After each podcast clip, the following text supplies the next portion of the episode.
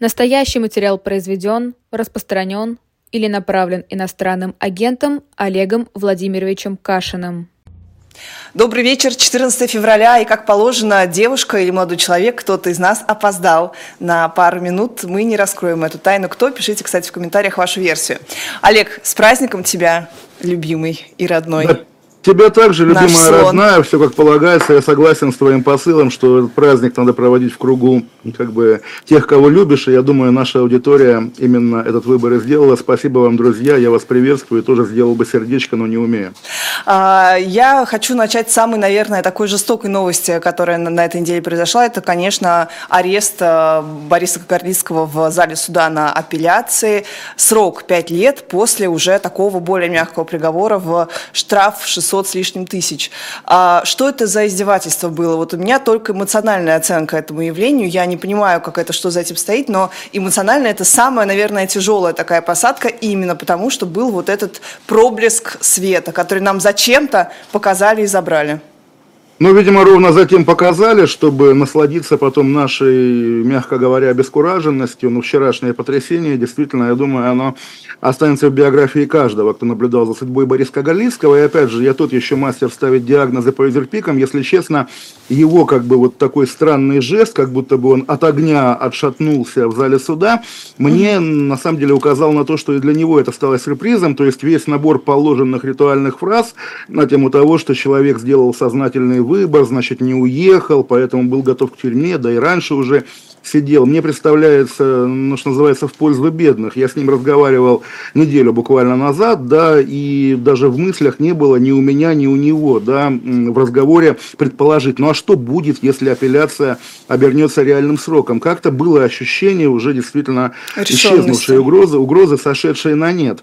И здесь вот как бы тоже вот в некоторых разговорах возникает сравнение с Навальным, который ехал навстречу тюрьме, а точно ли он ехал навстречу тюрьме, может быть, он был уверен, что у него гарантии не посадки, да, здесь вот понятно, не проводя прямой параллели, я тоже смотрю на, на, на объяснение Бориска Горлицкого по поводу того, что он имел, почему так случилось, да, что его неожиданно, там, сколько месяцев назад, два месяца назад отпустили. Он вполне убедительно говорил и о противостоянии внутри силовых башен, да, российской власти, потому что, ну, тоже мы на разных примерах наблюдали, что есть люди, которые в любой непонятной ситуации сажают, и есть люди, которые в любой непонятной ситуации, скажем так, не решаются сажаться. То есть не сказать, чтобы они боролись за свободу, но, по крайней мере, действуют как-то помягче. Наверное, да, действительно, одни победили других. Во-вторых, и мы это тоже наблюдали публично, когда на Валдайском форуме Путина южноафриканский делегат спрашивал, президент Бразилии звонил, по-моему, даже Путину, да, и говорил о Кагарлицком. Кагарлицкий в мировом марксизме, в мировой как бы левотне, да, фигура,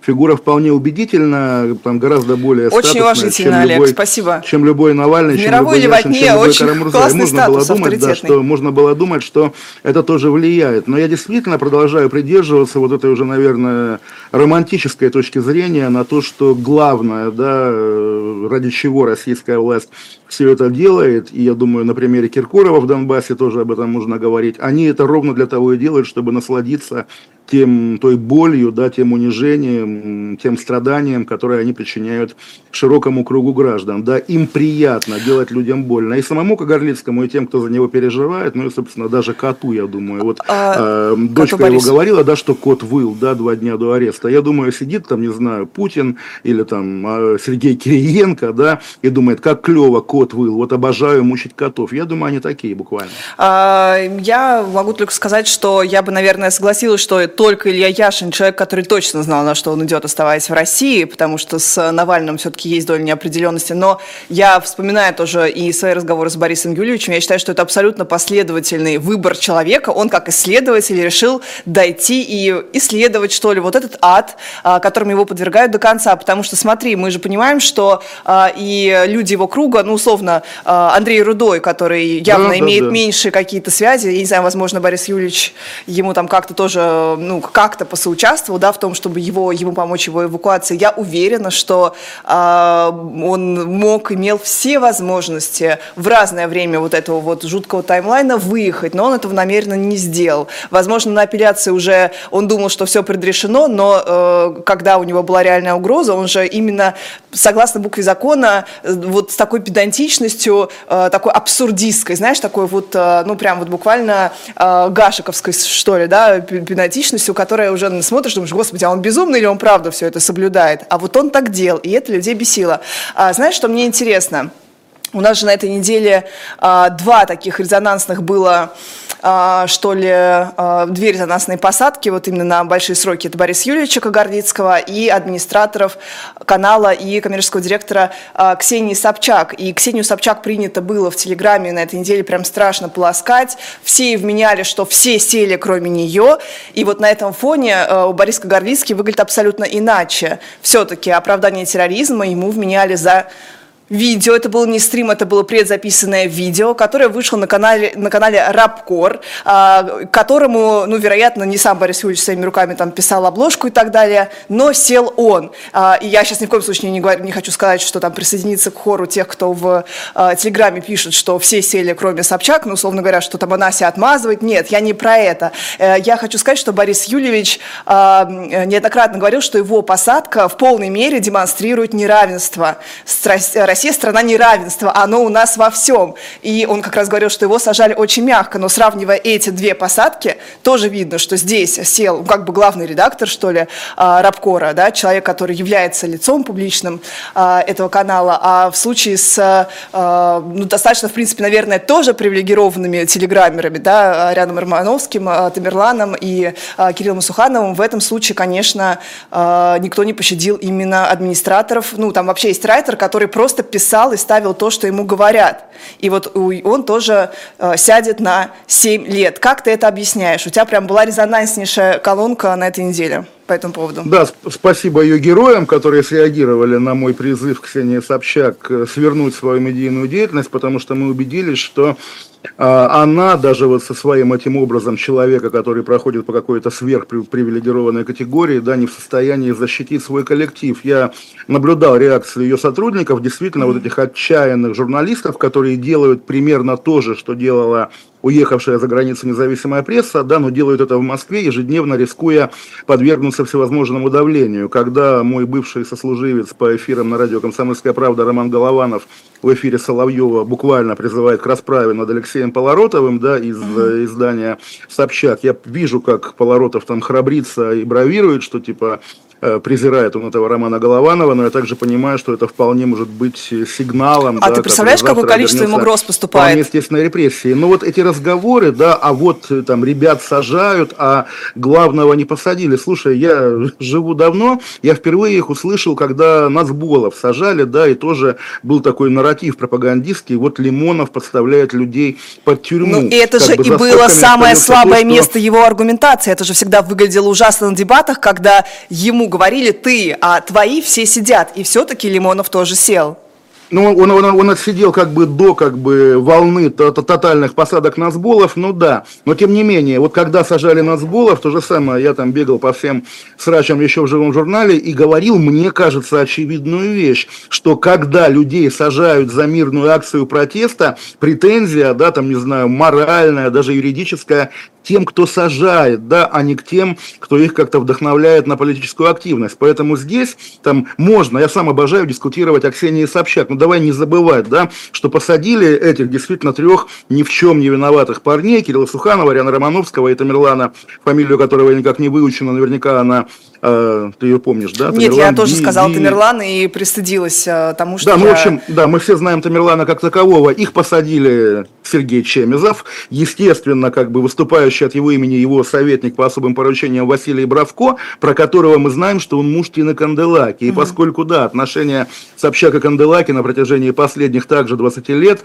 выглядели такой классической женской войной, не знаю, чем вызванной. Может быть, пришли на, там, не знаю, открытие Московского кинофестиваля в одинаковых платьях, но все и завертелось. И потом, да, по мере того, как государство превращалось вот в этого нынешнего совершенно омерзительного упыря, да, который в разных проявлениях себя ведет как совершенно запредельная мразь, Российская Федерация государства мразь, как-то так вышло, что вот эта исходная личная история превратилась буквально в репрессивный элемент, поскольку контекст как бы действительно мы говорим об арестах, мы говорим о судах, и как будто бы вот для тупых, да, картинка, что в тот же день, когда Кирилл Суханов и его товарищи получили по 7, по 7 с половиной лет колонии, да, люди, которые в электростале, извини, срезали скальп, да, живого человека, получили три с половиной года за хулиганство. И в этой ситуации, да, не стоит забывать о том, что действительно там, если там, у кого-то, да, вот в этой системе, да, упыриной есть какие-то амбиции, какая-то нелюбовь, какая-то вражда, какая-то зависть,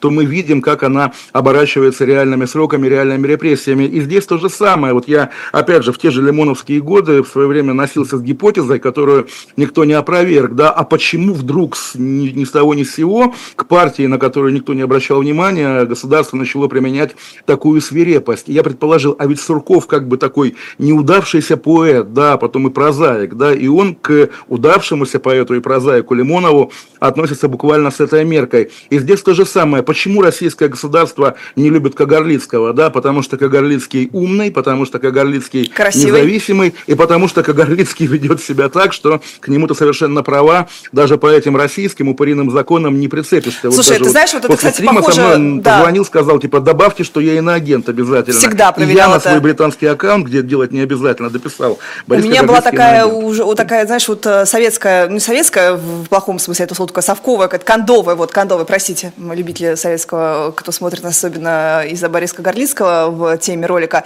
а, и она всегда смотрела, ей не нравилось, ей казалось, что я улыбаюсь, что я над ней посмеиваюсь. Мне кажется, вот эта вот ироничная такая э, улыбочка и открытая забрала Бориска Горлицкого, конечно, страшно людей бесит, когда он начинает, оставаясь в России, все это выполнять как бы с тебя все вокруг.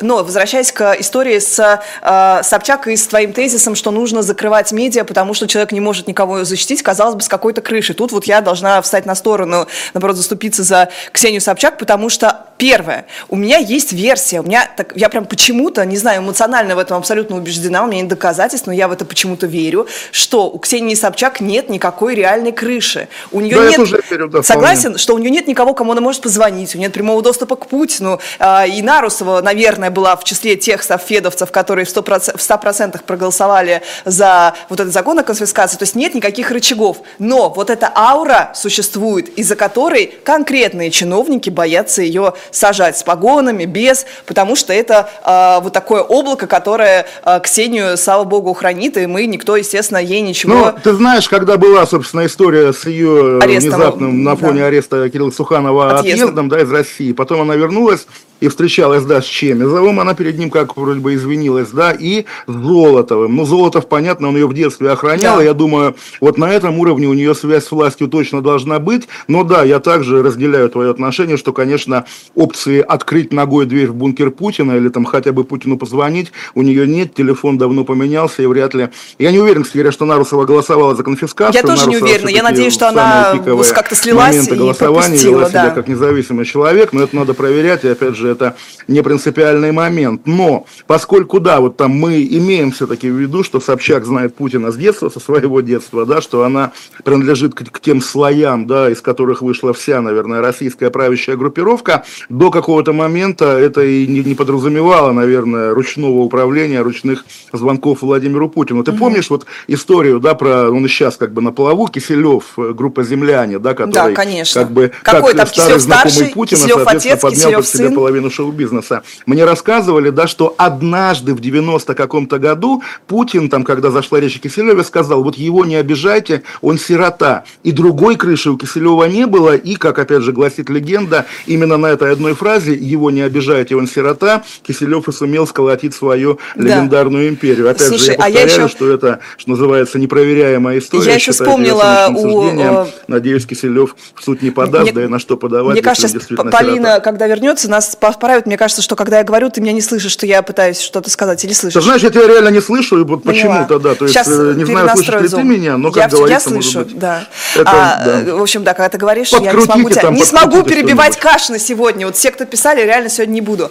А, так вот, а, я вспомнила еще у Зыгоря в книге есть эпизод с тем, кто назывался братом, там, сватом, каким-то дальним родственником Путина, который сколотил огромное стояние, потому что он а, вот имел этот какой-то а, фейковый собственный там провинанс, да, собственную историю.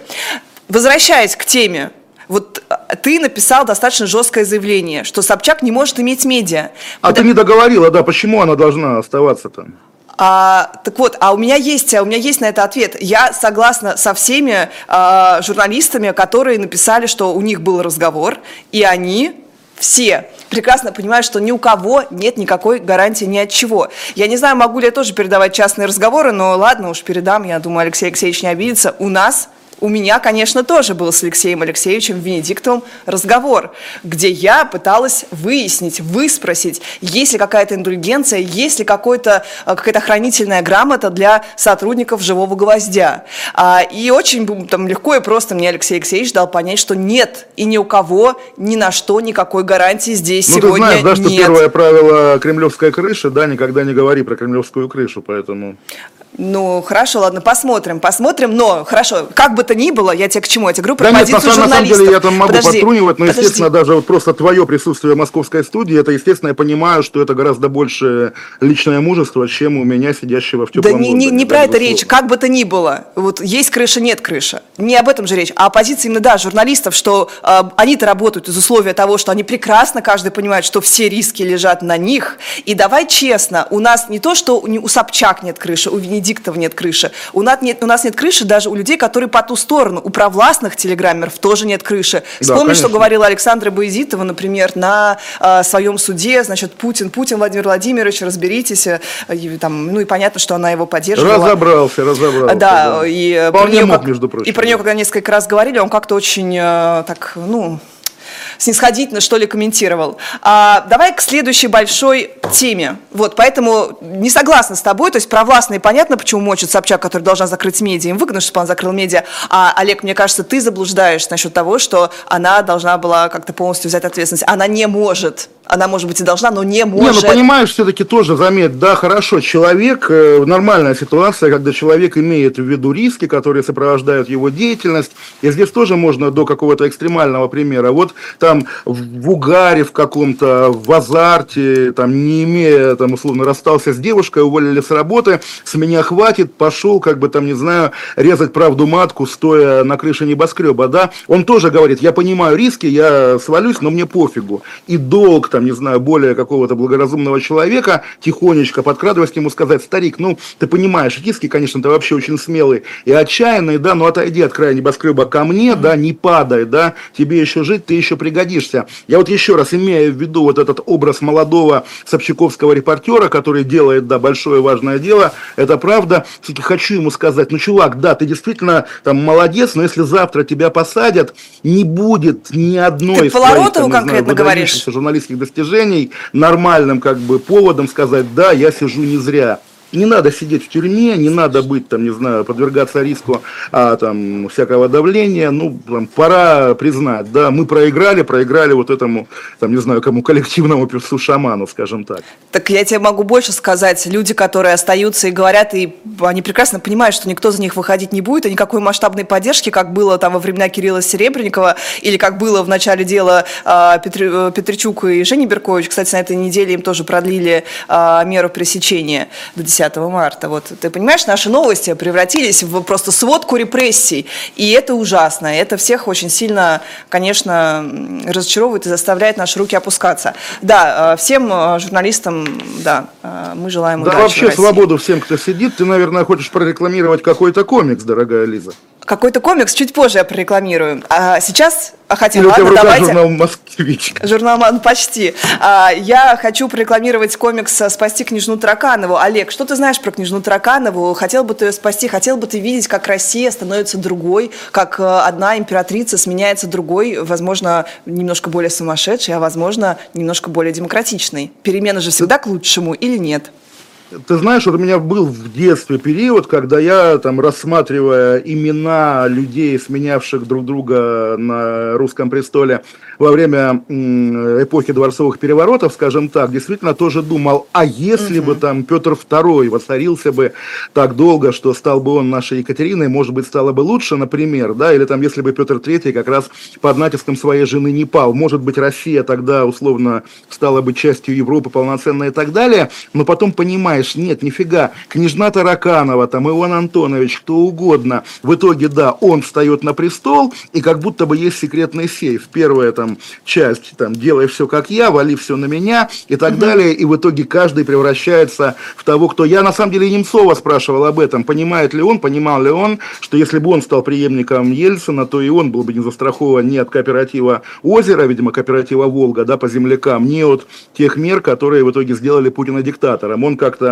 отшутился, да, но я понимаю, что и у него не было ответа. Если я, может быть, как бы под влиянием Кагарлицкого слишком марксист, но я считаю, что э, условия, Экономический да, базис, которые да? ставят личность Первичен. выше личности на самом деле. Вот Олег меня не слышит, Полине просто демонстрирую. Да, опять не слышу, да. Да, я говорила про экономический базис. А, к, пожалуйста, приобретайте комикс а, «Спасти княжну Тараканову» и приобретайте подписку на журнал «Дилетант». Как вы знаете, журнал «Дилетант» очень просто э, постоянно на него оформить подписку, и это также, наверное, один из лучших подарков, а, особенно если у вас там подрастающий э, какой-нибудь молодой человек или девочка, которая любит историю, увлекается историей, это будет шикарным дополнением к уроку истории в школе. Не такому, не столь, возможно, интересному. У меня, кстати, прекрасная учительница у сына по истории, он ее обожает.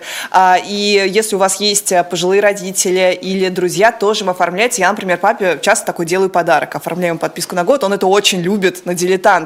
Реально супер идея к 23 февраля и 8 марта. Поэтому оформляйте а, подписки. Ну да, и если вы уже подписаны на дилетант, да, если не подписаны, то Кашин Плюс в Телеграме также идеальный телеграм-канал для вдумчивого чтения трижды в неделю. Ну, а, давайте, ладно. Ну, а на 14 февраля нужно посмотреть новый выпуск «Новых женщин» про бывших, в, которых, в котором я, например, своему бывшему позвонила на камеру, извинилась, и э, вот, и даже мне не стыдно, а было очень приятно и хорошо. Возвращаясь к печатной продукции, у меня вот есть э, такое раритетное старое издание 2004 года с Филиппом Бедросовичем Киркоровым, который проходил не через один э, такой вот, не, не через одно испытание, не через один вертеп э, судьбы.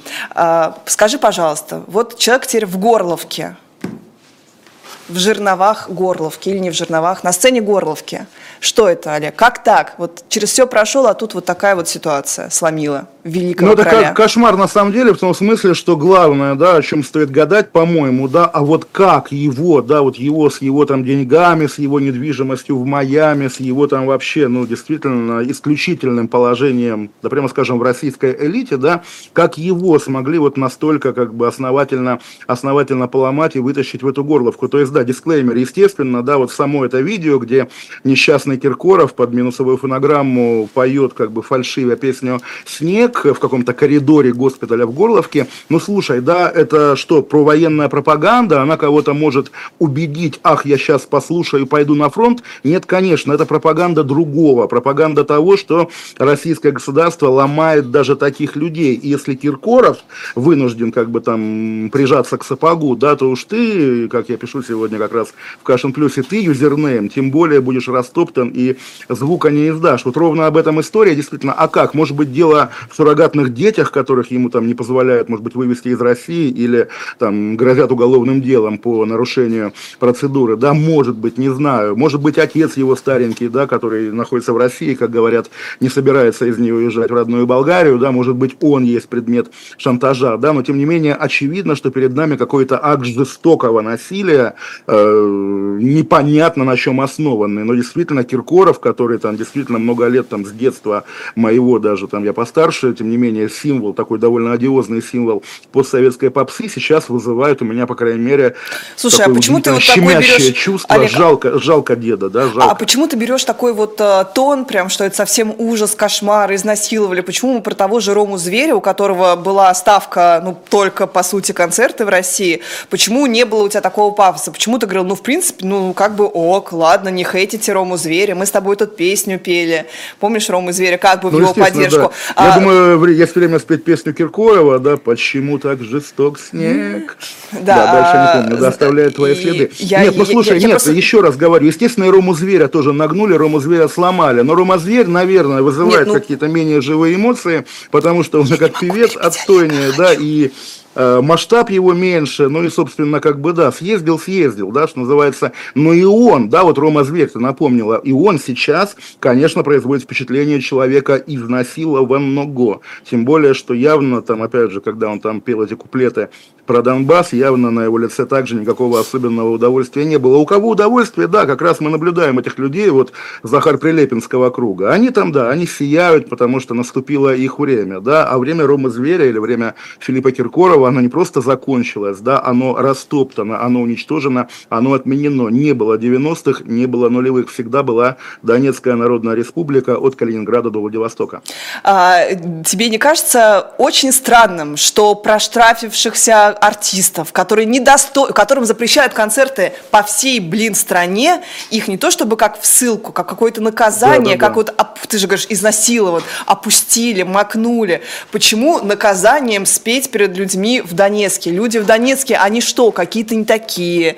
Им показывают, что они хуже, что они есть наказание. Их аудитория – это наказание для Киркорова, чтобы он потом смог очиститься через них, перед такими неприятными людьми пел, и вернуться. Это же, это же ужасно. Это же помнишь, как армии всех пугали? Ну, не то, что да, пугали, а конечно. а там ну, и пугали. И некоторых и призывали, да, да, в наказание. И, кстати говоря, нашего, опять же, знакомого Михаила Конева, да, также призвали как либерального деятеля. Он э, отслужил, как бы, и вернулся уже антилиберальным не деятелем. знала этого это иногда, Михаила. Это иногда работает. Да, ты совершенно Плюсик права. Действительно, российское государство, я полагаю, все про себя понимает, да, что контакт с ним, тем более такой контакт на, на военную тему, он как бы неприятен, да, и он действительно может быть, может быть наказанием. И напрасно, я думаю, здесь ссылка на людей Донбасса. Люди Донбасса и для российского государства, безусловно, расходный материал, начиная с 2014 года. То есть, естественно, как бы их страдания, вот в буквальном уже смысле, для российского государства источник не просто уже наслаждения, как я говорю, но и вполне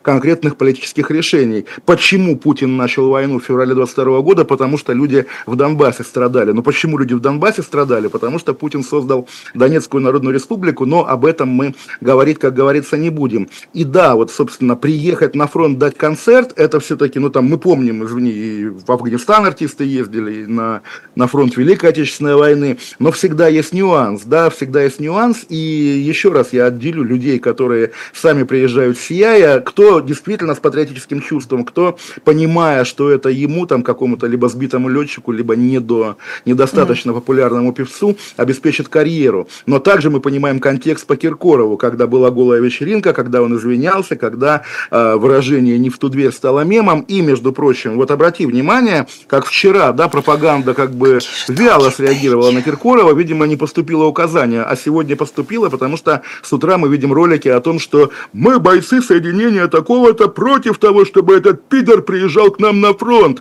Вот, я думаю, это те же люди, которые придумали отправить Киркорова на фронт, придумали вот этот как бы ага, чтобы это критики, чтобы продолжал да, да извиняться. Но смотри, да. вот э, Мужахед пишет в чате, Лиза, поездка в Донбасс это чтобы за границей они попали под санкции отмены. А, ты знаешь, я, наверное, соглашусь, что мы с тобой тоже когда-то говорили о том, что хочется убедиться, вот это, помнишь, совбез заседание, хочется угу. как бы всех замазать, чтобы все были немножко комплисит, чтобы все были соучастниками, чтобы на всех стояло это клеймо такое, ну, небольшое хотя бы на Киркорове, там, пускай не красного цвета, а какого-то, а, как ты говоришь, коричневого, допустим, а, менее стыдного, а, но чтобы оно было. Вот. А, и вспоминая, опять же, эпоху, что реально по Киркорову можно проверять эпоху, и эпоха 90-х ушла. Я вот взяла специально, видишь, как мне удобно, что да, муж да, музыкальный да. критик, взяла журнал 2004 года, когда была розовая кофточка, и э, главред Игорь Андреев делал вот эту фотосессию, где лучшие э, самые э, гримеры рисовали вот это вот. Игорь помнишь? Григорьев, да? Григорьев, простите, да, Игорь Григорьев. Естественно, и он на встречу с ним пришел в розовой кофточке и говорил, что ничего не имею против розового и голубого. Вот, понимаешь, были времена. И помнишь, что, что почему я вспомнила еще этот эпизод? Потому что Константин Рыков, небезызвестный тебе, делал такой сайт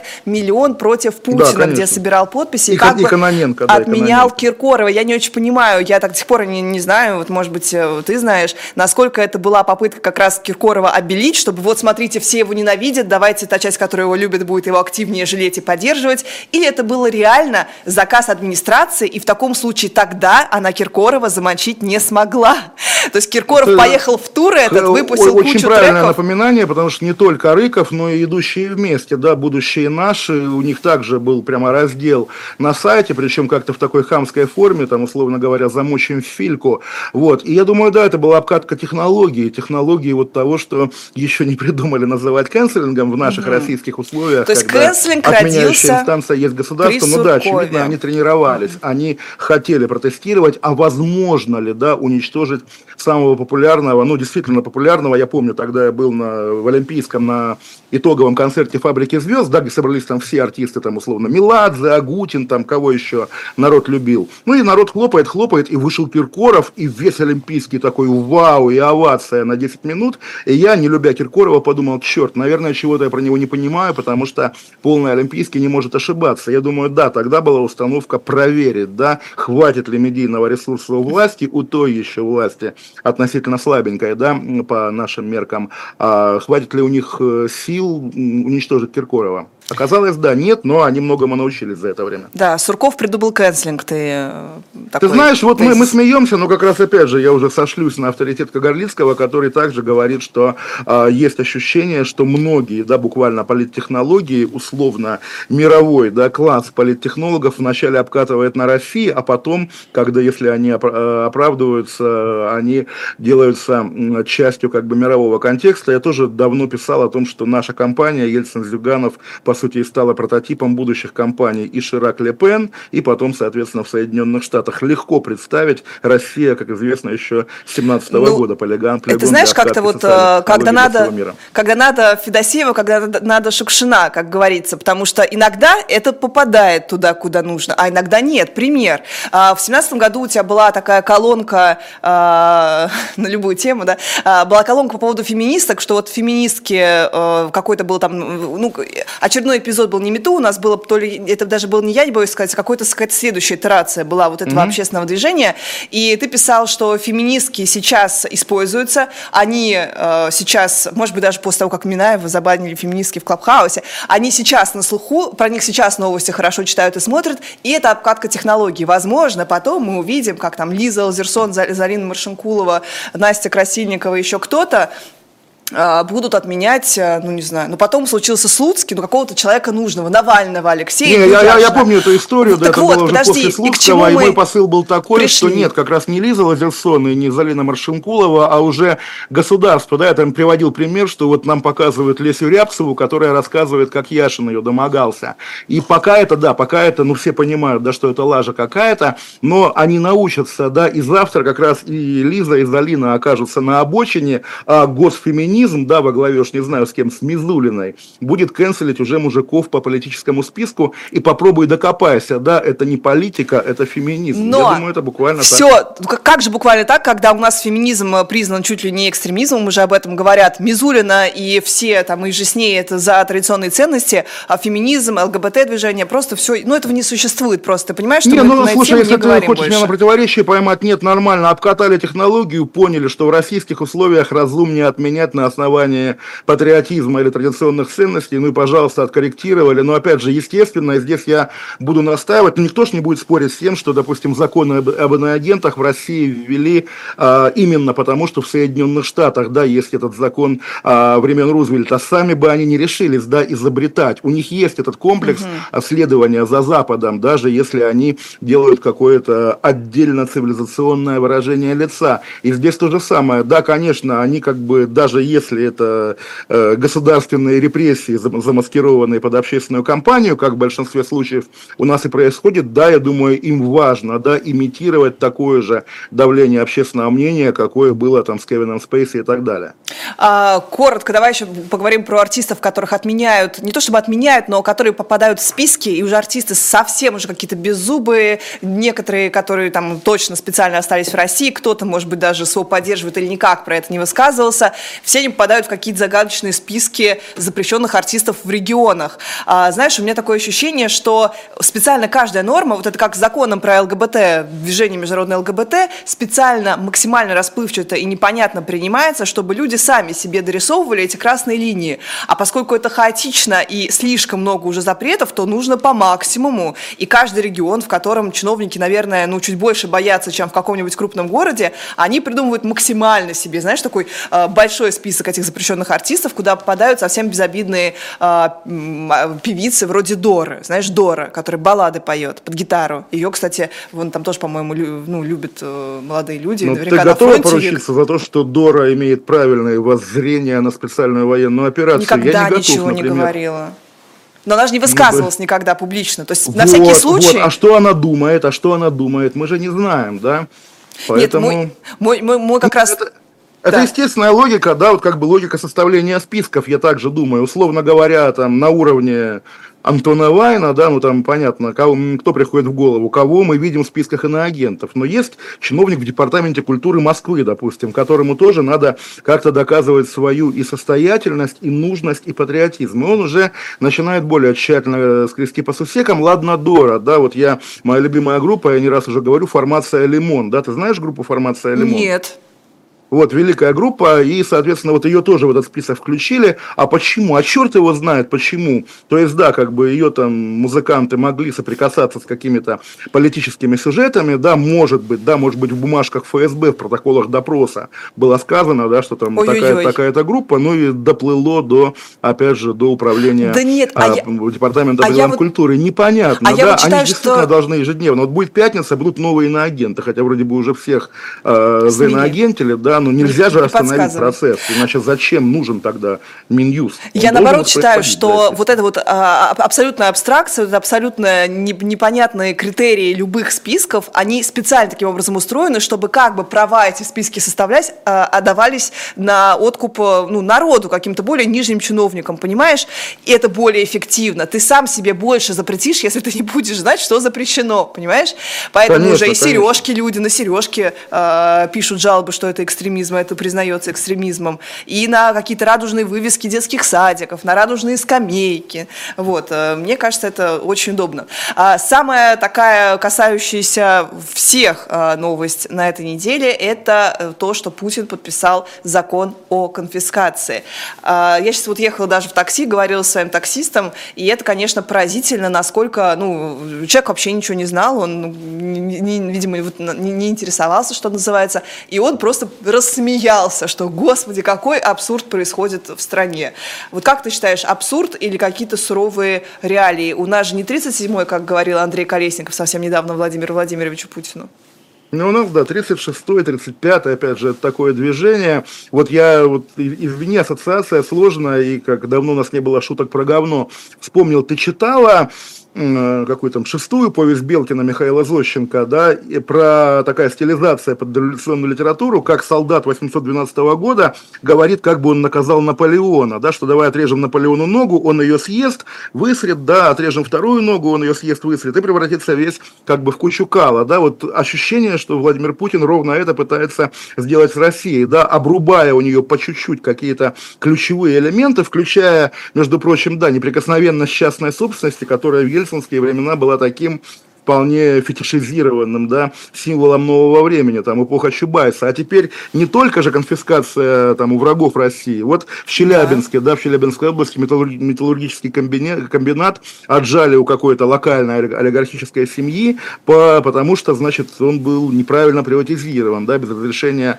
федерального правительства. То есть, как бы, уже вот и эти табу сменяются, потому что снимаются. Я-то помню, да, как нас пугали тем, что любая смена власти чревата переделом собственности. Ну, поскольку э, смена власти не предвидится, да, а ожидания есть, российские нынешние правители, да, захотели сами, да, сделать то, чем они пугали, там, не знаю, еще 10 лет назад. Мне тут, знаешь, что больше всего поражает в этом тексте закона, что арестовывать смогут не по какому-то даже решению суда, а последствию То есть достаточно ну, вынести да, обвинение, понимаете, вот что это тоже такая же новиночка, что называется, вынести обвинение, чтобы тебя лишили, конфисковали имущество. А, но вот тоже хочу тут Бориса Юрьевича Кагарлицкого процитировать, который свой как раз кейс, свой пример своей посадки, потом вот этого а, снятия обвинения, ну потом, очевидно, последующего, просто он еще об этом не говорил, связывает не с какой-то политической игрой, политической историей, а просто с борь борьбой двух конкретных чиновников, потому что политики в России не существует, общество аполитично, и все решают чиновники. И у меня тут вопрос к тем, кто радуется, вот к Z-публике, к патриотам, у которых Стрелков, кстати, сидит по статье, которая попадает под вот этот закон о, дискреди... о конфискации за дискредитацию. А, туда, ну, то есть вот огромное количество патриотов тоже могут туда попасть. Просто вы, вы можете в этот, попасть в этот замес между двумя конкретными чиновниками. Дело уже будет не в политике. Кстати, вот ты знаешь, что самый богатый э, кандидат в президенты – это кто? Путин на втором месте. Дованков, наверное? Да, Дованков самый э, богатый депутат. Как считаешь, он вот не боится, вот знаю, что конфискации грядут, не боится ли он свою кандидатуру э, выставлять и на что он рассчитывает? Даже не Блин, знаю. ты меня спровоцировала на упоминание Дованкова, я как раз стараюсь избегать, потому что, мне кажется, нам его как-то навязывают в качестве ложной альтернативы Путину, но тем не менее, тем не менее, ну я не знаю, как бы, если у Дованкова что-нибудь отберут... 76 миллионов но... рублей у него, Владимир Путин меньше, так поразительно, я думаю, это специально специально сделано так, чтобы за него, ну, так, и так никто за него особо не голосовал. Ну, Владимира Путина прицеп Скиф, который, как бы, как мы знаем, да, но тем не менее, я думаю, вот, несмотря на то, что при переписи населения Путин не раз отвечал о роде занятий, что наказывают услуги населения, я думаю, общество однозначно воспринимает, как вот раньше говорили, как хозяина земли русской. Другое дело, что в наших условиях хозяин земли русской, человек, который как бы обманом, силой и террором, да, буквально захватил то, что принадлежит принадлежит народу от собственности до власти. Я не думаю, что это положительная характеристика. И, что называется, сегодня ты хозяин земли русской, а завтра ты следуешь судьбе Каддафи. Может быть, я спекулятивно об этом говорю, но мне бы хотелось, да, на фоне того, что они делают как бы вот по нарастающей, да, хотелось бы, чтобы тень какой-то вот какого-то отмщения, да, исторического все-таки над ними мелькала, чтобы они это понимали, чтобы они это чувствовали, не забывали об этом, потому что, естественно, других инструментов как-то а по, на них у нас нет. Что по нарастающей? Ты понимаешь, что вот этот вот э, каток репрессий, который уже не связан вообще даже с войной, Владимир Путин тоже на днях сказал, ну вы понимаете, не на днях, а давно в какой-то пресс-конференции, когда его в очередной раз спросили о дела по дискредитации, он говорит, вы понимаете, а война идет, наша страна в войне. А много ли мы слышим вообще новостей про военные действия? У нас реально новости, это хроника, просто реальная сводка репрессий, а, очевидно, которые принимаются, в том числе закон о, дискреди... о конфискации за дискредитацию в преддверии выборов, и об этом тоже многие источники в Госдуме говорят. А, у меня есть ощущение, что вот нас, вот журналистов, а, каких-то типа оппозиционных спикеров, а, какие-то наши YouTube-каналы вообще не видит администрация в микроскоп. И не нас хотят запугать этим народом, а народные массы, потому что у них, наверное, единственный, кто а, реальный протестующий, которого они видят, с которым они пытаются как-то разговаривать, это мобилизованные и их семьи. И поэтому это такой широкий закон, чтобы создать иллюзию того, что как бы никто же ничего не говорит, как удобно-то, понимаешь? Они попробовали это, наверное, еще на ковиде, но уже не будем спекулировать, попробовали это на начале Я СВО. На ковиде попробовали, реально, так и есть. На начале но при этом, слушай, ты говоришь, да. да, что мы не слышим новости с войны, или не хотим слышать. Вообще-то, Лиза, сегодня корабль украинцы да. затопили, да? Цезарь Куников, да, и сегодня день гибели Цезаря Куникова 81 год назад.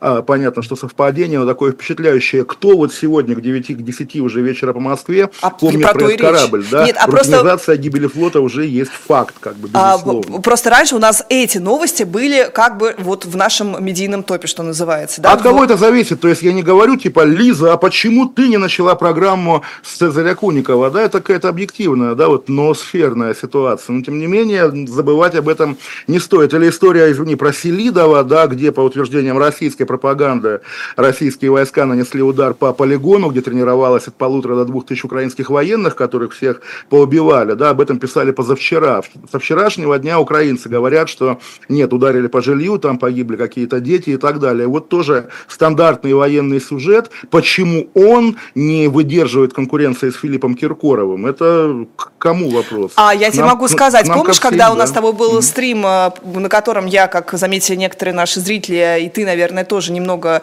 обиделась, когда ты говорил, да срать, срать на слово пацана сериал. А я говорю, подожди, так это единственная основная тема. Вот это, мне кажется, был какой-то переходный момент, когда и усталость от войны, и вот эти новости перестали э, быть вот реально э, чем, чем-то самым важным, зачем мы следим, потому что, в принципе, в целом ситуация ну, как слушай, будто бы понятная я, я продолжаю настаивать, срать на слово пацана, и даже на мастера Маргариту срать, потому что пока вы, друзья, наслаждаетесь словом пацана, в России сажают кого-то, в России убивают кого-то, но и война идет круглые сутки все-таки. Это же действительно, да, понятно, вопросы психологии тоже, но психологию надо преодолевать каким-то образом, да, вот буквально работать Заставлять над собой, себя. становясь лучше. А, да, будем, будем продолжать это делать. Поговоря про мастера Маргариту, у нас улицы Булгакова в Киеве больше не будет, и вместо нее будет улица Вахтанга Кикабидзе. Я хотела пошутить, что вместо улицы Булгакова улицу Булгакова в Киеве переименовали в улицу Ильфа и Петрова, но забыла это сделать. Не все, не все поймут, да, не все поймут, как говорится. Не, ну слушай, опять, я, во-первых, не знаю, в Москве есть улица Булгакова? Я Должна, посмотрела наверное, вроде... где-нибудь в Новой Москве, да, или в Вот в области она есть, в Московской области. Сейчас, сейчас, сейчас посмотрю конкретно где. В Кенигсберге есть, я знаю, на Сельме улица Булгакова, да. Так, ну как тебе эта новость? Ты же всегда родился за то, чтобы там в Украине, в э, странах Балтии как-то уважительно относились к памятникам, всегда про это громко говорил, по, к, к названию улиц. Как теперь ты к этому относишься? Ну как я теперь отношусь? Владимир Путин, мы ему должны быть благодарны за то, что действительно в Булгаковском городе, да, воспетом им в Белой гвардии, да, в родном городе Булгакова, теперь не будет улицы Михаила Булгакова. Почему так случилось, спрашивает опять же телезритель Олег из Лондона. В принципе, ответ очевиден, и возвращаясь к тому, что не нужно обвинять Собчак, да, в, в посадке сотрудников Собчак, то же самое не нужно обвинять украинцев в том, что отношения Украины с русской культурой дошли до такого состояния, что в Киеве теперь нет улицы Михаила Булгакова. Спасибо Путину за это, потому что, потому что мы помним, да, как бы довоенный контекст, когда сотрудники музея Булгакова, да, поддерживая Майдан, но тем не менее не ставили под сомнение то, что в Киеве должен быть музей Булгакова и улица Булгакова. Хочется как-то такой небольшой твист придать, что ли, вот этой вот теме. А, но не знаю, сколько это тоже будет этично, попробую. А, мне кажется, что идея переименований такая массовая возникла когда? В семнадцатом году после революции при советской власти, когда массово а, строили улицы, массово их переименовывали в лица. Ну, контрольный вопрос, Лиза. Когда переименовали, скажем, город Санкт-Петербург? Когда лишили его немецкого названия? А, ты хочешь сказать, после гражданской войны уже он был Петроградом? Нет, наоборот, в 2014 году. А, то есть как раз на самом деле ну... многие достижения царизма а, ага. стали достижениями большевизма. Там и Гоголевский бульвар в Москве появился в 1909 Ну хорошо, мы говорим про какое-то массовое называние именами революционеров центральных главных улиц и лиц революции, да, именами людей, лиц революции. Да, да, да. Но их было не так много, поэтому была путаница. И все над этим смеялись, что в каждом городе у тебя улица Ленина главная улица. Ну, у тебя не может эпоха дать тебе столько имен, чтобы ты мог называть постоянно постоянно все улицы их переименовывать. И вообще такой традиции не было. И вот следуя этой логике, как будто бы переименование улиц это что-то очень-очень-очень советское. В этом смысле, конечно, а, если украинцы хотели продемонстрировать свою независимость, то я не понимаю, в чем смысл брать эту советскую э, идею с переименованиями. Это же тоже часть твоей культуры, это же тоже часть твоей истории.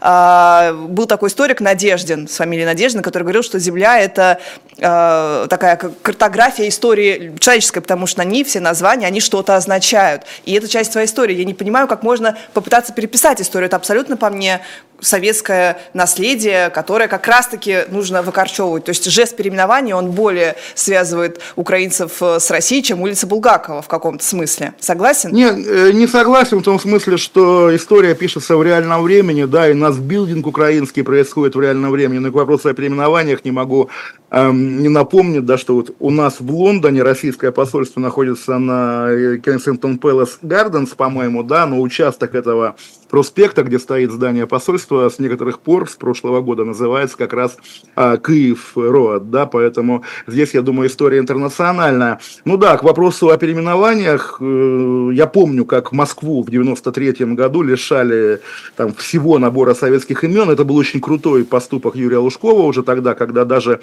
улицы Пушкина и Чехова, да, переименовали и вернули им имена Большой и Малой Дмитровки, хотя многих совков бомбило от этого. Я думаю, еще также России предстоит топонимическая революция, и наблюдая за тем, как украинцы, как украинцы убирают Булгакова с карты своего города, во-первых, да, друзья, пора смириться, да, это уже отрезанные ломоти, идиотом будет тот, кто будет э, бегать за украинцем, там, дергая его за протез или там за что-нибудь еще, и говорит, переименуй, верни имя Булгакова. Забыто, забыто. Вопрос о том, что действительно вот в России слишком мало улиц Булгакова и слишком много улиц Дзержинского, и любой будущей ответственной власти их стоит, э, об этом стоит подумать. И нам с тобой, наверное, как людям, надеюсь, культурным обоим, да, интеллигентным, стоит, опять же, понадеяться, что в прекрасной России будущего будет больше улиц Булгакова, там, а Вахтанга Кикабидзе. Чайковского, Нет, смотри, а не вот... Бандеры, ну, там, понятно, понятно, но просто такое и так далее, и так далее. Все может быть, да. А Вахтанга Кикабидзе, я говорю, то есть какое-то символическое название, сиюминутное, оно выглядит достаточно,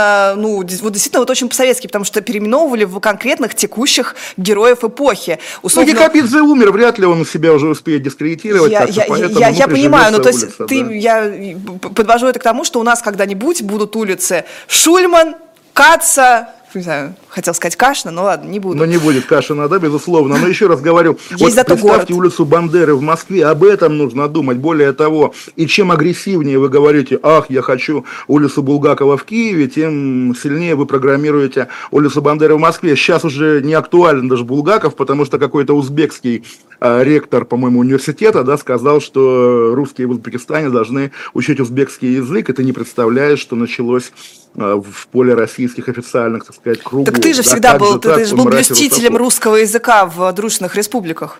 Средней Азии. Что, что ты, был, ты был блюстителем русского языка в дружных республиках, чтобы не притесняли ну, там. Как, как говорится, еще раз говорю, Владимир Путин лишил нас вообще вот всего этого, да, потому что одно дело, говоря о том, как русский язык теряет свои позиции в Казахстане, ты, наверное, не подразумеваешь, да, что ты сожжешь весь Казахстан во имя русского языка. Но Владимир Путин задал такой как бы тренд, да, и, к сожалению, вот я понимаю, что даже в полемике об узбекском языке я вынужден быть на стороне стороне узбека, потому что на стороне, которая против узбека, буквально реальная кровь на руках. Да, так получается, что люди, которые а, отстаивают русский язык и занимаются тем, чем правильно да, было заниматься всегда, они выбрали путь крови на руках и на клыках. Они лишают русский язык будущего. Конкретно Евгений Примаков, Россотрудничество, который, собственно, и раздул угу. скандал с узбеком, вот он, опять же, как соучастник а, Владимира Путина в его всеобщей деятельности, да, и на войне, и в тылу, да, естественно, также несет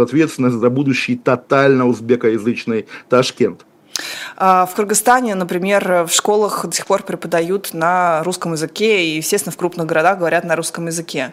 И мне удивительно, конечно, такая метаморфоза. Я прям смотрю и удивляюсь, Олег. Вот кто бы пару лет назад мне сказал в эфире еще атаки с флангов, что Олег Кашин будет говорить, что так и надо, конечно, не, ну, я деколонизация. Не знаю, стоит ли меня ловить на непоследовательности, еще раз скажу, не, 24 ну, февраля изменилась. все сломало, а видеть во мне человека, который во имя русского языка готов кого-то убить, но ну, я думаю, ты сама прекрасно понимаешь, что где я и где убить, да, и относительно этого надо все и выстраивать. А, я хочу тогда к такой, знаешь, скользкой теме. Нет, подожди, подожди, так. ты мне не ответила на мой риторический вопрос. Итак, еще раз, Лиза, у тебя были основания думать, что я кого-нибудь когда-нибудь хотел бы убивать? Нет, но когда был 14... Нет, но, да. Нет, конечно. А, вот. Когда, после, после 14 года тебя же ну, не смущала какая-то позиция защиты людей с русским языком на Донбассе, и ты достаточно долго и последовательно ее проводил. Или я после 14 года, вот опять же, я сегодня уже об этом говорил с блогером Угольным, да, ДНРовским, больше всего, да, и последними словами обзывал как раз Донецкую и Луганскую Народную Республику как вот именно образцовые, да, созданные Путиным государства серой зоны, в которые, не дай бог, превратить Россию. Поэтому здесь как раз уже защитники ДНР, ЛНР, меня тоже не нужно записывать, а люди Донбасса, конечно, и в межвоенный период особенно а люди сейчас Донбасса. есть жертвы ты, российского государства. А? Ты, ты, ты называл людей Донбасса русскими людьми, вот ты как Да, что? конечно, это русские люди. Русские ну, то есть, люди. тем более, когда они сами об этом говорят, вот как тот же Угольный или Аспергер. Вот Угольный, а, ты всегда... Назад угольный. А ты всегда, когда у тебя блогеры, любишь приглашать там блогеров из какой-то около Z-тусовки каких-то провластных, ты всегда их выводишь на такой разговор про их э, род, откуда они да, пришли, да. где они родились, как будто это что-то означает. Например, э, ну, угольный, понятно, ты сейчас сам рассказал. Э, пример с Поклонской, ты всегда говорил, что вот э, украинцы, они приходят в Россию и привносят свою культуру, и угольному тоже, да, ты такой же тезис как бы озвучил, что они свою политическую культуру несут, и, например, Поклонская, которая делала какой-то жгучий пиар, какой-то трэш-блогинг, и Да, хайповала. конечно, а ты будешь с этим спорить? Поклонская, Нет. да, это делала, а я... и а, угрюмая, да, гулаговская российская система ее съела на наших глазах, и нет больше Поклонской во власти ровно потому, что она своим как бы темпераментом и своим воспитанием абсолютно перпендикулярна тому, что что есть Россия, да. Так это только доказывает, что русские люди, которые родились в другой политической культуре, они ведут себя иначе и мыслят иначе, потому что они как бы принадлежат к другой все-таки ну, нации. Да, конечно, ну о чем тут спор, А, хорошо, ладно. Тогда... Да, просто нет, тут, тут же контекст, да, вот ладно, там э, угольный, там с ним разговаривали, поэтому что-то связывает, да, вот есть Юлия Витязева, да, там, ну, Она откуда? одесская тетка, mm-hmm. да, и контекст, опять-таки, бывает, да, одесская тетка переезжает в Москву и делается москвичкой, да, ну, как бы и все, вопросов нет, и мудак буду я, если я буду говорить, ты, одесситка, ты не наша, да, но если одесская тетка приезжает в Москву, во-первых, занимая там те места, которые освободились после отъезда многих-многих-многих людей. Понятно, что в конкурентной среде Юлия Витязева, там, опять же, и похожие на нее люди, а там никогда бы никого не одолели. Не было бы Акима Апачева, если бы на российской сцене оставались те музыканты, которых выгнали после начала войны, да? И когда эти люди вдруг говорят, а вот настоящая Россия это мы, это я, Юлия Витязева, а там, не знаю, Борис Гребенщиков или там даже Лиза Лазерсон, это как бы, там надо еще обсуждать, насколько они русские. Это, естественно, вызывает естественный процесс сказать ему, эй, ты Юлия Витязева, а ты хохол. Вела бы Юлия Витязева себя прилично, да, соразмерно, опять же, а окружающему э, ландшафту, да, и в мыслях бы не было об этом говорить. Такое, такая логика у меня, естественно. Подожди, то есть ты считаешь, что все-таки есть какая-то врожденная и неизменная сущность человеческая? То есть, условно, она родилась в Одессе, она одесситка, она украинка? Только да нет, же... еще, еще, еще раз говорю, да, вот приезжает одесситка украинка, там я сам знаю массу одесситов, про которых, ну еще раз говорю, если я начну а что ты имеешь попрекать их одессизмом, а да, я буду последний идиот. Если же, да, человек, любой человек, там, окей, перед тобой какая-то, вот опять же, личность, да, Лиза Лазерсон, которая пришла и начала как бы бычить, да, объясняя, как родину любить, объясняя, что там я недостаточно русский, объясняя, что я недостаточно ценю Владимира Путина, то я, естественно, присмотрюсь к Лизе, ага, вот ты там полутаджичка, и начну ей говорить, эй, ты полутаджичка, замолчи. Вела бы почему? ты себя прилично, как ты ведешь, да? Я же да тебе почему? этого не говорю, правильно делаю. Почему все имеют право говорить что угодно? Люди с... Конечно, конечно, я имею право говорить, да, ты, Юля Витязева, хохол. А, ладно, а, блин, жалко, Риза mm. не может вовремя остановить Олега. Да, спасибо большое. Лю, ну, я не могу тебя перебить, потому что ты меня не слышишь. А, ладно. Это преимущество быть глухим, да? На этой неделе также были новости о том, что Эстония может закрыть границу с Россией. Э, какая-то тоже странная была новость, э, э, которая оказалась таким совсем уж журналистским фейком, что ли. Ты знаешь полностью эту историю про Эстонию? Какой? Про границу или про розыск Айкалос? Нет, про, не про розыск Калас, это отдельная тема. Розыск Калас, все понятно, предсказуемо, напугали очень страшно, бедная, несчастная, будет всегда скрываться у себя там, никогда ну, не приедет. Путина же напугали розыском, да, хотя есть нюанс, А, конечно, это розыск да. в России, да. А, так вот, абсолютно все написали, что СМИ все со ссылкой на какую-то маленькую бумажонку а, с запретом, с возможным запретом, а, с, а, с возможным а, закрытием границы с Тонским, на бумажонку, просто которую на границе сфотографировал кто-то, и это выложили, и это взяли взяли абсолютно все крупнейшие медиа. И у меня вопрос в связи с этим. Почему такая низкая стала культура проверки первоисточников? Э, потребовалось э, несколько дней, чтобы Эколайнс э, заявил, что это фейк, потому что эта информация из октября 2023 года и абсолютно не актуальная, ни о каком закрытии речи сейчас не идет. Так, слушай, ну мы, по-моему, это обсудили в начале нашей беседы, что работа журналистов в России, да, она уже представляет собой некоторую экзотику, запредельно рискованную, да, и странно было бы ждать, чтобы российские медиа по обе стороны российской границы, да, потому что эмигрантские медиа также, понятно, находятся по-другому в уязвимом положении. Естественно, странно было бы ждать, чтобы кто-то соблюдал вот такие классические довоенные стандарты. Естественно, вот как я тоже писал там еще в начале войны, что из нее, да, там неважно, чем она кончится, никто не выйдет в улучшенном состоянии. Мы все этой войной травмированы, испорчены, превращены в каких-то, опять же, угрюмых бедняжек, да, и это навсегда, с этим надо тоже смириться, а не делать вид, как э, мужчина на, на картине «Завтрак аристократа», что, в общем, все в порядке. Нет, не все в порядке, и мы все деградируем дружно, да, вот как говорили, что это гриппом вместе болеют, а с ума сходят по отдельности. Нет, мы можем деградировать, опять же, вот как бы коллективно, да, всем э, народам, русским, российским, там, э, большим, маленьким, нормально, да, мы, мы деградируем, мы идем туда, в ад. А, Алиханов на этой неделе заявил, что Кант имеет, Иммануил Кант имеет э, прямое отношение к войне в Украине. Цитата. «Кант, родившийся тут, имеет почти прямое отношение к глобальному хаосу, к глобальному переустройству, с которым мы сейчас сталкиваемся. Больше того, он имеет прямое отношение к военному конфликту на Украине». Это цитата, если что. Олег. Да, ты знаешь, да, я согласен со а своим губернатором, будет? потому что Кант, да, Эммануил Кант, для меня, для Калининградца, это, естественно, главный символ региона, главный символ города гений места, то, что мы любим, да, то, что я люблю. И, естественно, то, что я люблю, находится в абсолютном, э, в абсолютной противофазе с российским государством. И да, конечно, над теми людьми, которые сегодня так или иначе либо противостоят российскому государству, либо наоборот находятся под его пятой, как Филипп Киркоров, естественно, Кант на нашей стороне, на той стороне, которая с ненавистью и яростью смотрит на Владимира Путина и российское государство. Российское государство проклято и обречено, в том числе и потому, что против него Кант. Не только Кант, да, все нормальные парни против российского государства, да, это нормально. Российское государство, как уже было сказано, государство упырь, государство червь. А что, Кант должен быть на его стороне? Кант должен быть на стороне, там, не знаю, специальной военной операции? Ну, то есть Нет, Кант, Кант натовский, Путина, да? Естественно.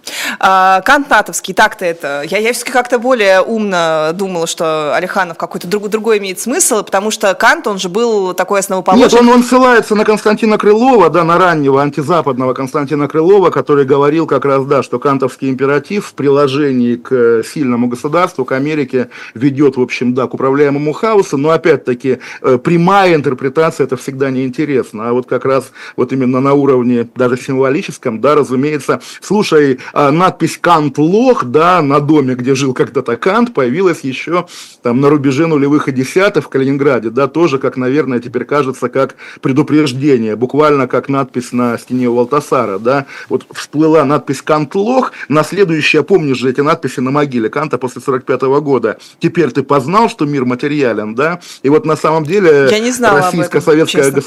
такая надпись была, да, граффити, 45-й год, и какой-то интеллигентный солдат написал, и теперь российское государство, да, пытается снова это доказать Канту, но, как говорится, Гитлеры приходят и уходят, а Кант остается, перефразируя известное выражение. Мне, кстати, кажется, что он имел в виду, я не знаю, что имел в виду Крылов, я, я так как это поняла, что как, как, как раз Кант, как э, человек, как основоположник э, права, понятия права и правового государства и закона, что он олицетворяет для Российской Федерации, конечно же, хаос, потому что порядок это как у нас, когда один начальник, когда по телефончику да, решают, да, да, да, да. а вот это вот все, это слишком сложно, это вот э, э вражеские ваши... Ну, еще раз говорю, вот э, удивительное занятие, да, буквально воспринимать слова официальных лиц, да, Владимир Путин сказал, что русские люди а, могут пить через полотенце. Видела сегодня, что имел в виду Владимир Путин? Отвечаю, Владимир Путин имел в виду, что он уже окончательно сошел с ума. Что еще вы хотите узнать, друзья мои? А, сегодня 14 февраля. Я не знаю, видел ли ты э, видео, в котором депутат Госдумы возмущаются, что мужчины ходят с сумками женскими, портфелями, а, и заявил, что это какое-то отсутствие скрепности. По-моему, люди просто стебутся. И я порадовалась, когда увидела это видео, и думаю, господи, один нормальный человек в Госдуме, как-то это, Потому знаете, что опять же, вот как работают российские медиа, депутат Матвеев, да, из Самары, КПРФ, помнишь ли ты предыдущую новость с участием депутата Матвеева, да? Нет. Он изменялся перед Кадыровым, да, как А-а-а. полагается. То есть, как раз, я думаю, в ситуации, да, когда там над тобой смертельная, в том числе, угроза, одна из нормальных, как бы, да, один из нормальных алгоритмов спасения, да, это имитировать безумие или там шутовство, да. Кто такой Матвеев? А это тот фрик, который про, про барсетки каламбурил. А, ну ладно, и патруль с золотыми пистолетами прошагал мимо. Я думаю, это нормальная самозащита, естественно, в нормальной России, в России здорового человека Матвеев Матвеев, как яркий сильный политик, был бы, был бы звездой не потому, что какие-то глупости цитирует телеграм-канал «Топор», да, я в «Топоре» видел его высказывание да. про эти сумки, да, а потому что он действительно представляет значительную часть населения Самары и имеет свой, действительно, местами очень правильный взгляд на будущее и региона, и страны. Может ли попасться такой депутат, который будет иронично, вот с той же, знаешь, э, такой последовательностью э, сумасшедшего, как почти как Борис Юрьевич, да, вот полностью играть в эти дурацкие правила и действительно принимать законы про скрепность, про традиционность. Вот может такое быть? И это превратиться в какой-то, не знаю, перформанс, что ли. Мне кажется, это в этом что-то даже есть. Но был интересное. депутат Юшенков, который когда-то вносил законопроекты о минимальной температуре воздуха, да, для зимнего сезона, чтобы она была плюсовая и еще что-то. И чем это кончилось? Убили депутата Юшенкова в 2003 году. Я, к сожалению, думаю, да, что Речь-то была о том, что человеку грозит смерть. Речь-то была о том, что человеку грозит смертная казнь, если выдадут как бы талибам. И уж совсем, зачем быть совсем какими-то кровожадными людьми, зачем делать то, что, чего можно избежать? Мне кажется, это настолько логично, как раз первое Нет, ну слушай, так можно странным. сказать, что и российское государство, да, среагировало на резонанс, отпустив, ну, то талибам. оштрафовав Кагарлицкого, да, два месяца назад, но затаило, да, и легко представить себе, что эту афганскую девушку потом как-нибудь еще накажут, накажут каким-то другим образом. А, перейдем к извинениям. На этой неделе продолжается гастрольный тур а, Екатерины Мизулиной. И у меня главный вопрос.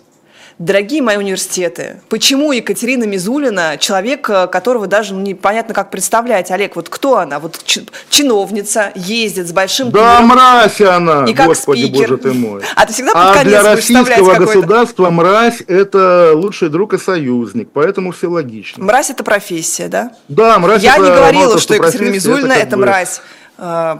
Приношу свои извинения за слова Олега Кашина тоже на всякий случай. Да, пожалуйста, пожалуйста. Так вот, так вот, Олег, скажи, пожалуйста, как так получилось, что у нас, я просто посмотрела эти видео, сначала думала, ну, сгоняли людей, очевидно, студентов. Зачем, почему Екатерина Мизулина? Я помню, у нас МГИМО Жириновский приезжал, и знаешь, что он делал? Кидал деньги, бабки. Реально кидал бабки, чтобы посмотреть, а как что, будут себя я, я брал у него деньги на митингах в молодой юности, мне не хватало нормально и спасала от голода. Нормально. Ну, МГИМОшники наступали а, только на эти деньги, а, бумажки. По, а, по 500 рублей он раздавал, а это, извини, были деньги деньги для 2003-2004 года. Угу. А, так вот, э, как ты объясняешь вот какую-то такую популярность? Или ее нет? Или это фейк? Я не могу понять. Мне кажется, сначала мне думала, согнали, но потом я начала вспоминать, какое большое количество кружочков, тиктоков записывают с упоминаниями Екатерины Мизулиной, и я не могу для себя объяснить этот э, феномен. У меня есть версия, но хочу послушать, как ты это объясняешь. Не, я думаю, это в итоге естественный процесс, да, как вот в соцсетях, да, завирусилось. Но есть образ, на который люди реагируют, и там даже поглазеть, вот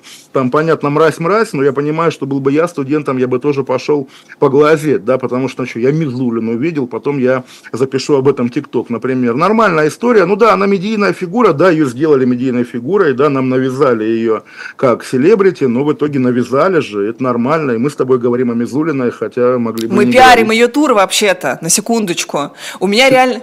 У меня реальное ощущение, что она как-то очень странно и очень прикольно начала использовать вот эту историю с диссами, взяла с э, молодежи, с молодежи взяла пример а, и начала все это повторять, у нее очень неплохо получилось, а, потому что да, такие негативные персонажи тоже нужны, и она живет, самое главное, вот в мире этого трэш-блогинга. Она знает, когда какие стримы у кого проходят. Она, извините, ссылалась на стримы там Милстроя, Егора Крида, ну совсем, ладно, Егор Крид, это все его знают как певца, но как вот именно именно э, персонажа э, тусовки стримерской, его знает, наверное, более молодое поколение. И она как-то попала и говорит вот, вот в эту какую-то вселенную вот, это, вот этих 15-16-летних э, подростков, которые естественно, иронично ей эти кружочки записывают, которые она на полном серьезе постит.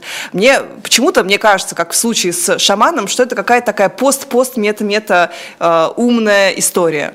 Или нет? Или я слишком много комплиментов сейчас э, раздаю? Слушай, ну ты знаешь, вот опять же, я, может быть, как-то слишком злоупотребляю этим дедовским подходом, но я помню, когда появился Инстаграм Рамзана Кадырова, тоже энтузиасты да, развития соцсетей говорили, вот как бы с человеческой стороны, и действительно удачно, и фоточки интересные там, и подписи иногда даже с юмором, но вообще не нужно забывать о том, что перед нами людоед и кровопийца, да, и неважно, какие у него фоточки, то же самое. Хорошо, окей, она тонко чувствует нижний интернет, наверняка тонко чувствует, потому что, потому что, что мразь не может чувствовать, конечно, может, но не нужно забывать, что она инициатор многих цензурных решений, многих буквально репрессий, унижений конкретных людей, да, или посадок конкретных людей, и как она, какими она рюшечками оформлена в публичном поле, это не отменяет, да, поэтому на вопрос, кто такая Екатерина Мизулина, ответ, я продолжаю настаивать, ты можешь извиняться, ответ, конечно, мразь, мразь, мразь. А, я, кстати, есть э, смешная такая cool story, которую, я надеюсь, я не успею рассказать про инстаграм Рамзана Кадырова, как я там э, размещала пост э, с рекламой инстаграма Минкульт, и все удивлялись, как так, Рамзан Кадыров, а такое можно вообще? Ладно, я на всякий Нашла случай не буду. Гордиться, не буду, не да. буду, не буду. Ну, ладно, это тоже было смешно, и, конечно, это был такой, такой э, миметичный момент. Но Мизулина заявила студентам, что она как бы всего лишь навсего канализирует доносы, которые очень хотят писать граждане. У граждан болит, они должны куда-то это все писать. И если она не будет работать, то они будут чувствовать, что их